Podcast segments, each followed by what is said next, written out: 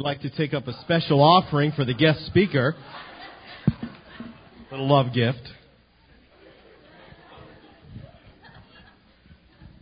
I do want to talk about gifts, though. In America, this, and let me just say, Byron asked me if I would preach this Sunday morning because I had shared with him a message that the Lord had put on my heart and a book that I had just read. Um, this is a book by Ken Blanchard, for any of you who've read The One Minute Manager and a bunch of others. He wrote this with Truett Cathy, who is the founder and president of Chick fil A. And they wrote this book together called The Generosity Factor. And I picked it up one morning, started reading it, and didn't put it down until I finished reading it. It's not too big a book.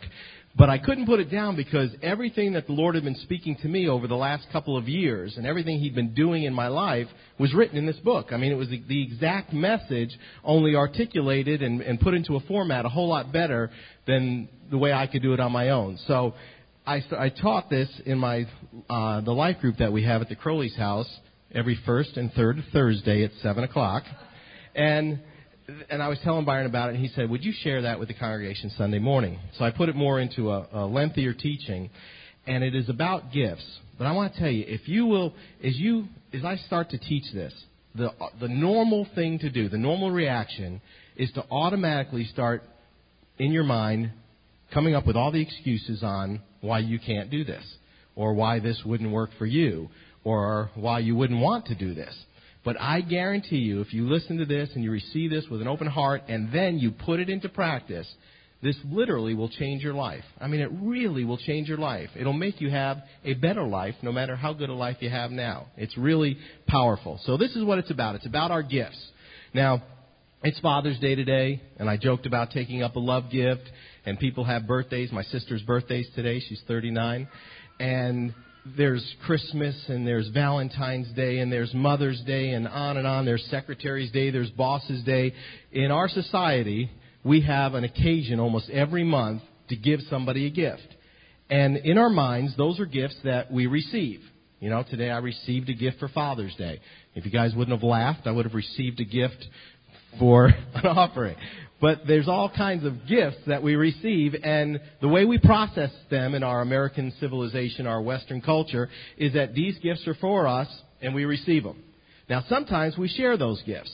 For instance, on Valentine's Day, most people get candy, and they usually open the box and they share the gift with those that are around them, and they give them a piece of candy. But for the most part, those gifts are gifts that we receive, that's for us, and that's how we look, look at a gift.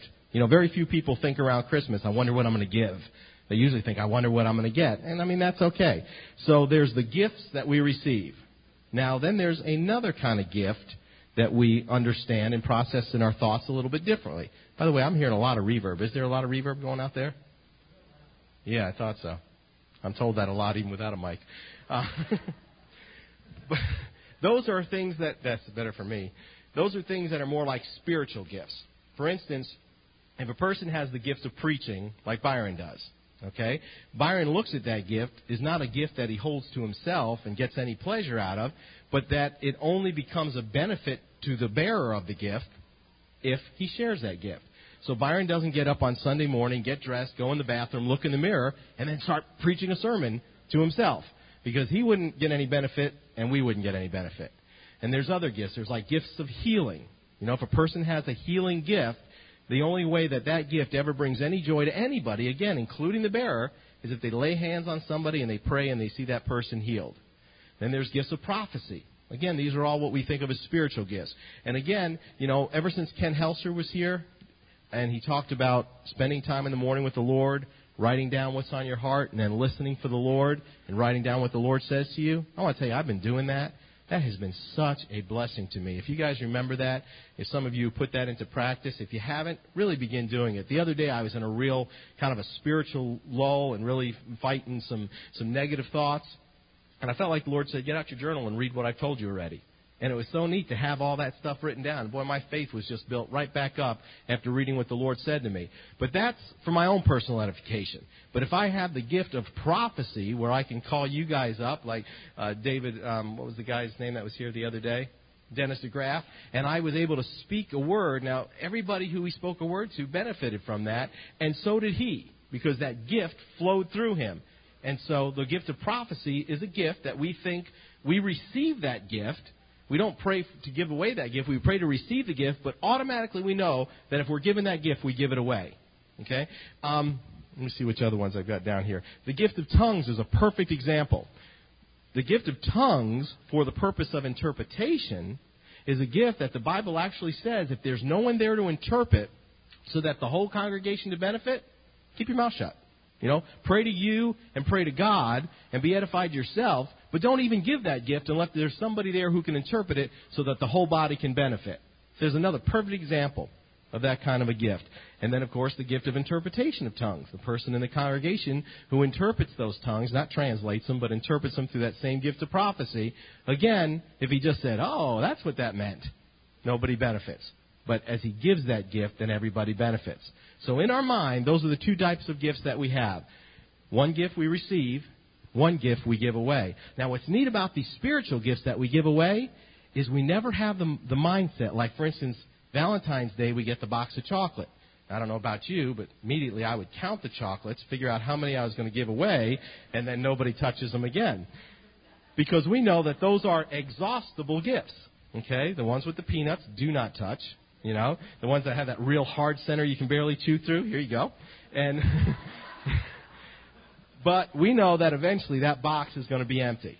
Now, with spiritual gifts, we can't get rid of it. We can spend all day long praying for people and preaching to people and prophesying over people and healing people, and at the end of the day, we have just as much as that of that gift, if not more, because we exercised it, than we had before. Okay? That's how we look at those gifts.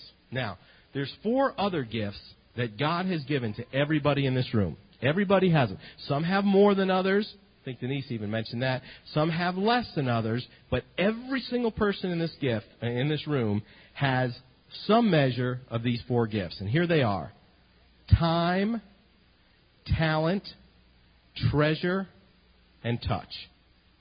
Okay, there's nobody in this room that doesn't have at least some time, talent, treasure, and touch. But we don't think of those gifts as gifts that were given to us to give away like the gift of healing. Some of us don't even think of those as gifts.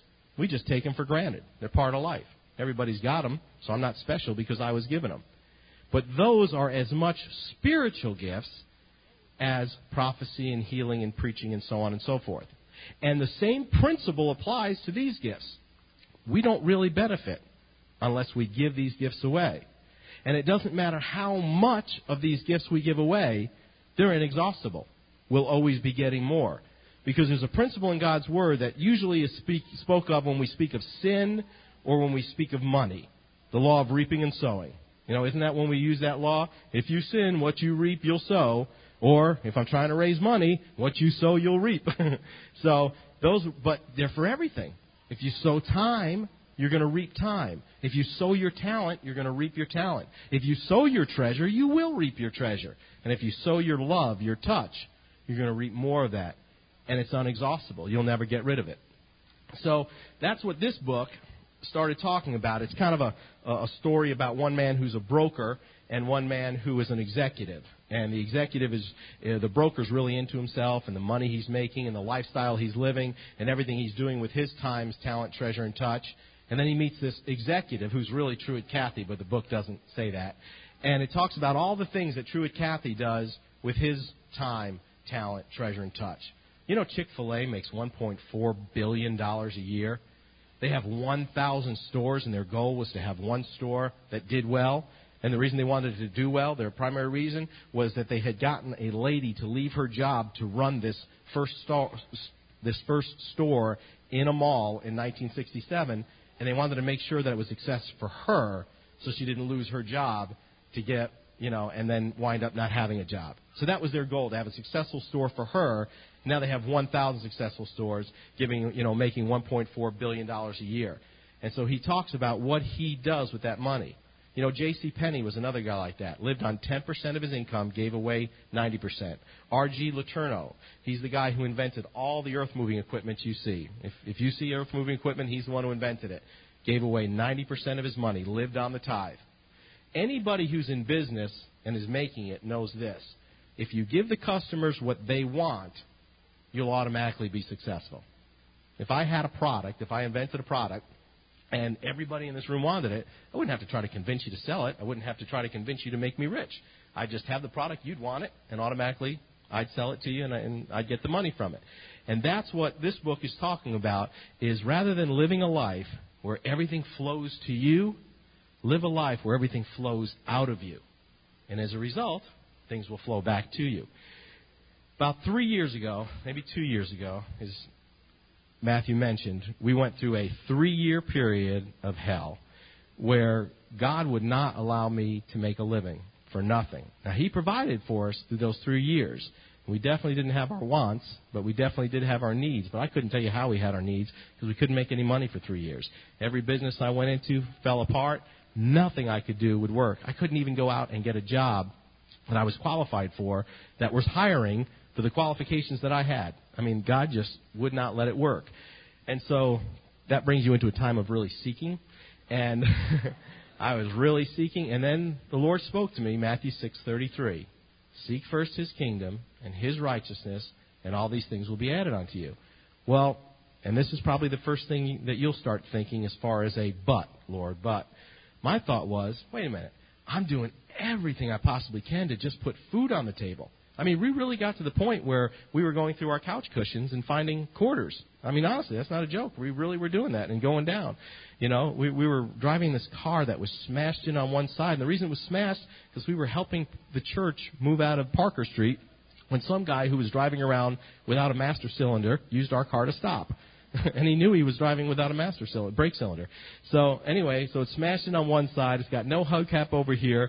I mean, you know, and this is we went from where we were to this, and searching couch cushions for grocery money. And I'm thinking, how in the world can I spend less time trying to make a living and seek first the kingdom when it's taking me every you know ounce of time that I have just to make a living.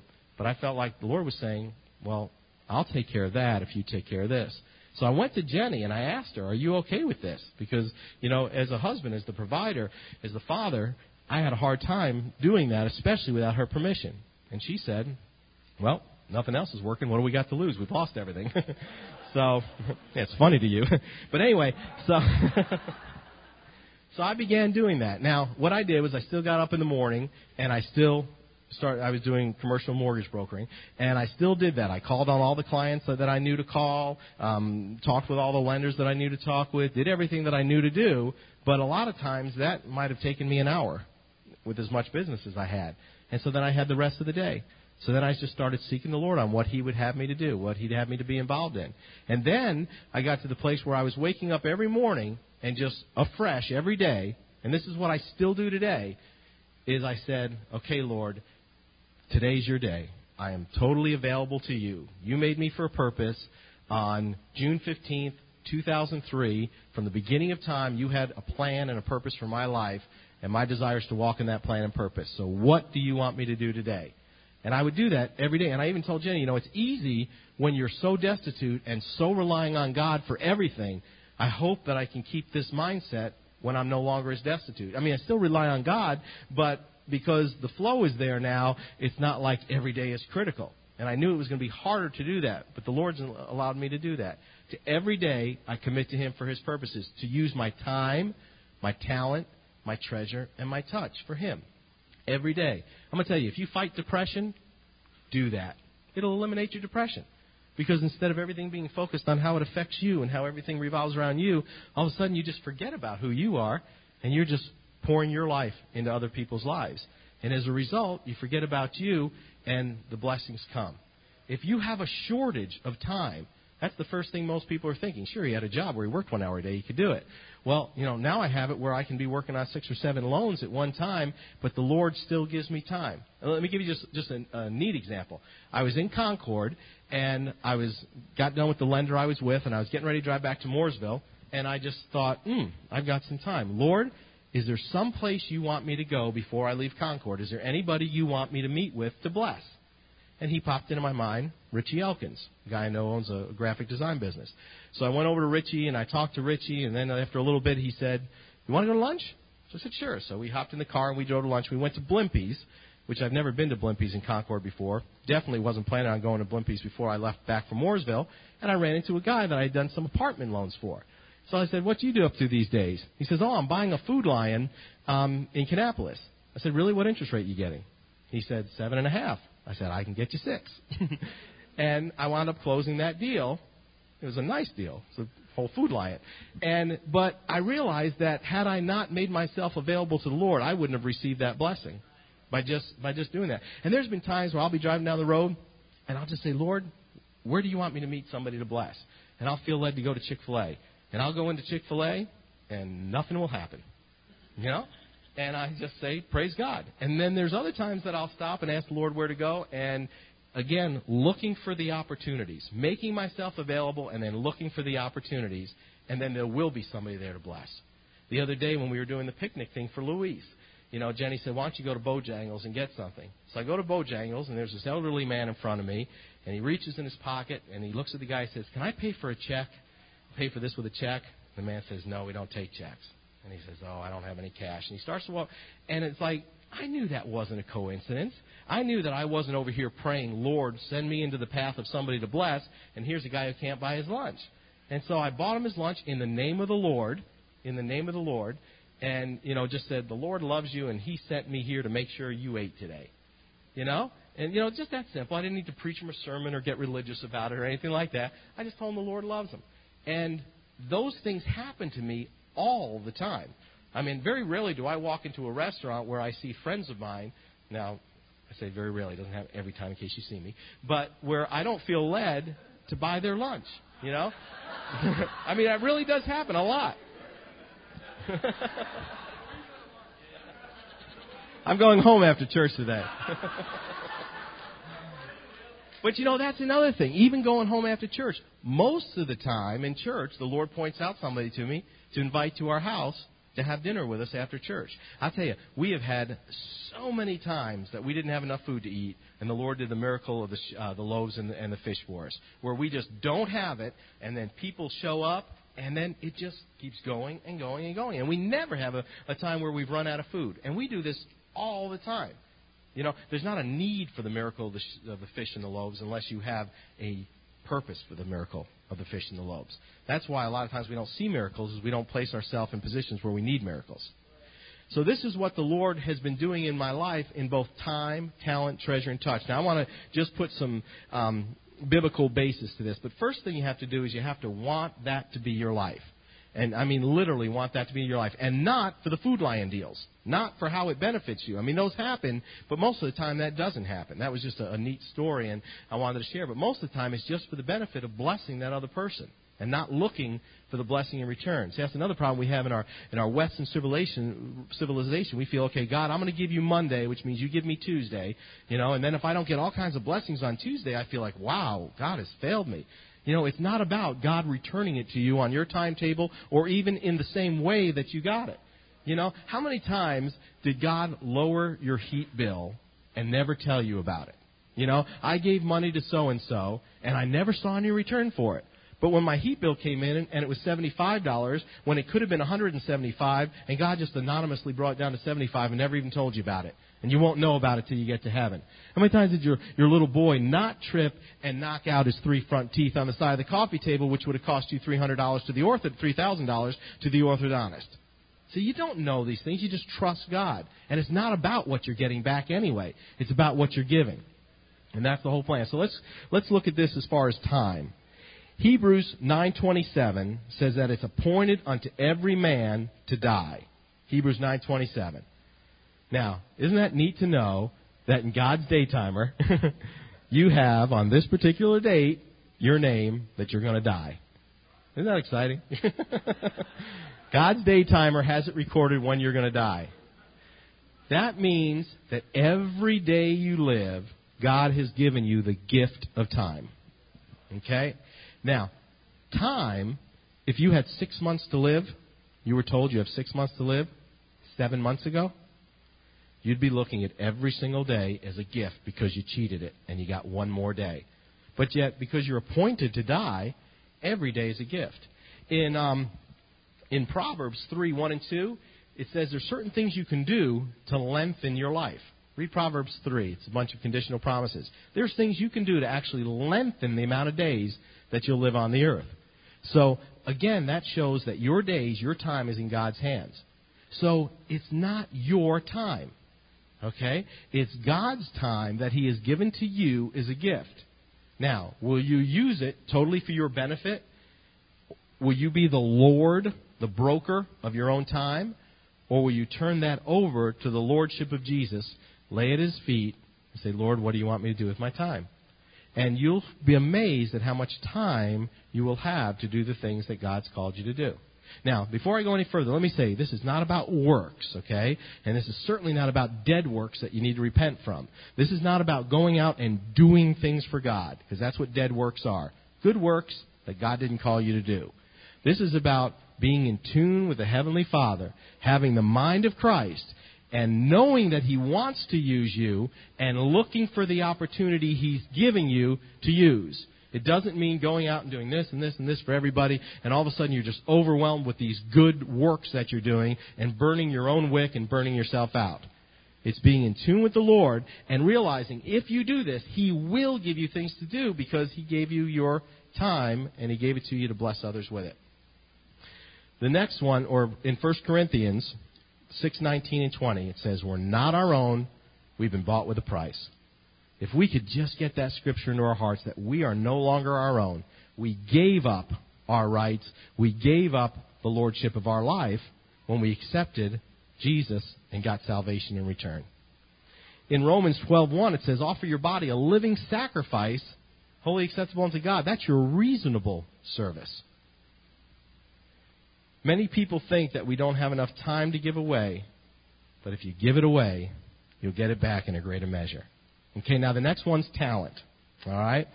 Again, some people have more time than they have talent. Okay? Some people have more talent than they have time. But we've all been given the talents. Now I want to read this scripture. This is so cool.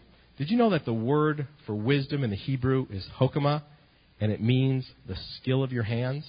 That's wisdom. In Exodus chapter 28, this is what God is saying to Moses. And thou shalt speak unto all that are wise hearted, whom I have filled with the spirit of wisdom, that they may make Aaron's garments to consecrate him, that he may minister unto me in the priest's office. God says that he gave wisdom to people to have the ability to make these different garments. Now look at Exodus chapter 31. Again, staying with the tabernacle. And the Lord spake unto Moses, saying, See, I have called by name Bezaleel, the son of Uri, the son of Hur, of the tribe of Judah, and I have filled him with the Spirit of God in wisdom and in understanding and in knowledge and in all manner of workmanship, to devise cunning works to work in gold, silver, brass, in the cutting of stones to set them, and in carvings of timber to work all manner of workmanship. And behold, I have given him a Aholiab, the son of you know who, of the tribe of Dan, and in the hearts of all that are wise hearted. And I have put wisdom that they may make all that I have commanded thee. Now, I just, in two seconds, I made this list Jimmy Purcello and his gift and his knowledge of cars, Dave Roberts and Fran McCarran and their gift of building. Bill Hodges and his knowledge of computers, Jeremy Hodges and his knowledge of websites, John White and his knowledge of business and marketing, Angela Howard and her knowledge of finances and banking, Ron Howard and his knowledge of woodworking, Judy Tucker and her knowledge of sewing and craft making, and I can go on and on and on. If I even got into the musical talent, I'd take up the rest of this time because there's so much musical talent. Lindsay with her talent of her drawing.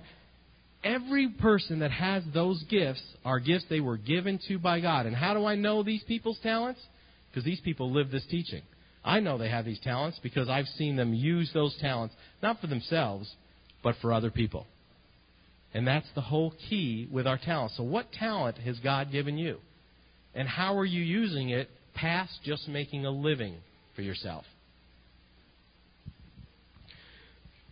John 13 or 15:13 says, "Greater love has no man than he lay down his life for his friend." Okay, the next one, and I'm doing good with time, is treasure. Okay? Now, this is the one that most people don't like you touching. Don't touch my money. You know, I'll give you my time, I'll give you my talent, but don't tell me I'm required to give it my money, especially if I'm a tither. then don't, you know, I'm not required to give above the 10% to the storehouse. And you can really tell, just personally, I wouldn't judge any of you, but you can tell who's the Lord of your life based on this one thing, based on money. If your money is the Lord of your life, you will be offended at what I'm going to say or what I've already said up to this point. So check your hearts. Let me tell you something. If God doesn't want you to make a living and doesn't want you to have any money, He can do it so easy. And if you don't think so, go through what I went through. But I would recommend that you get this right in your heart so you don't have to go through what we went through. I always said the Lord was my provider, but I found out He's also my provision. He brought me to the place where I no longer prayed, Lord, I need this loan. I got to have this loan, otherwise I can't pay these bills. I quit looking at the loan as provision, even as God's provision, and just looked to God. And then he did it. I tell you what, I had we, we had a situation here. Things have been going so good for so long, and all of a sudden we're building this addition on our house, and you know we borrowed what we felt we should borrow, and then everything else had to come out cash, and all of a sudden we were just cash poor. And Ed Agan, our electrician, said, Dean, I need you to run and get 11 light bulbs. And so I can test the sockets I put up. I said, Ed, I, I don't have enough money for 11 light bulbs. but I'm supposed to be closing this loan on Friday. And uh, I should have the money then. But I knew that that was the answer for him. And I just went to the Lord and said, Now, Lord, I'm not saying I believe this loan is my provision. You are my provision. But the problem was, is this particular loan I was doing, I was refinancing everything in this guy's portfolio but this little $250,000 house on everything else we were doing. And the bank wouldn't release the, everything else because they were holding on to the house, and so we had to get a release of that property, and they had the authority not to release it in my time frame. So this was dragging on for three weeks. We should have had our money three weeks ago. We still didn't have it. So I woke up Friday morning, and we had really come right to the end. We needed money for light bulbs and groceries. And, you know, I just said, Lord, I don't know how you're going to close this loan today because the bank hasn't released it. We're scheduled to close at 4 o'clock, but, or 5 o'clock. But I just, you know, I pray that you would provide, and I believe you to provide. Well, at 11 o'clock, the banker calls me. Says, "Are we closing today?" I said, "Still haven't got the release from First Charter." If any of you work for First Charter, but anyway, First. and First Charter's. I'm actually doing a loan with First Charter right now. But anyway, so I said, "No, we haven't." He goes, "Well, let's get the guy and go to lunch." So we got the guy and we go to lunch at 11:30, and on a napkin we're hashing out this multi-million dollar loan on a, on a napkin. And we never leave the restaurant till 2 o'clock. And somehow he leaves the restaurant at 2 o'clock, drives half hour back to China Grove, meets with the bank, gets the people together that need to make the um, decision, gets it approved, gets it to their people that have to draw up all the loan docs, gets it to the attorney by 4 o'clock, and we're sitting at the closing table at 5 o'clock on a multi million dollar deal. That just doesn't happen. You know, I mean, it takes weeks to reconstruct and do deals and get them approved and get loan docs drawn and get the, you know what I mean? It just doesn't happen unless God takes it and makes it happen. And so that's why if I'm looking to the loans, I'm dead in the water before I start. But if I'm looking to the Lord, who's not confined to any box, He's the provision. So if you start looking at your money that way, that it isn't yours, it didn't start out as yours, the 90% you keep is not yours, it's all God's and you turn over the lordship of your money, how you're going to spend your money. There's somebody in the congregation, I won't say who they are, but they were talking to me the other day, and he said, You know what? I just got my salary cut by a major percentage, and I realized I guess I didn't need that major percentage because I'm still making it. I could have been giving that away. You know? Let me give you some scriptures with this one. Proverbs 10:22 says, "It is God that makes rich and adds no sorrow to it." Isaiah 48:17 said, "It is the Lord that teaches you to profit." I would do this. Start, they're empty. Start with an amount that's comfortable for you. I mean, literally say, Lord, I want to give away $5 a week. Let my path cross somebody that $5 would be a blessing to. And start with that. I mean, when you hear a need, um, almost all the money came in for His Heart Missions. Is the first thought that pops in your head, I wonder how much left they need, and I wonder if the Lord would have me give to that? I mean, that really should be. That really should be. To me, it's almost the other way around. I have a hard time because every time I hear a need, I want to be able to give to it, and I'm not always in a, in a position to be able to, to give. But I always do seek the Lord on it, you know, because I always have more money than I need for that week, so I always seek the Lord on what, what I should do with it, what He would have me to do with it. And it just becomes a habit. you know, the Lord gave me a word, and that's how I'm ending this, but this will become not something you know, but someone you are. If you really, really work this and commit yourself to the Lord and allow Him to do this through you, pray for the opportunity to be sent. Then look through the day for the opportunities for God to use you. Then act on those. And then think about all the blessings He's given you and be thankful for them because the byproduct of thankfulness is generosity. Count your blessings and then thank the Lord for them, recognizing that it all comes from Him anyway. Let's look at Acts 20:33. This is real cool. Stay with money a little longer.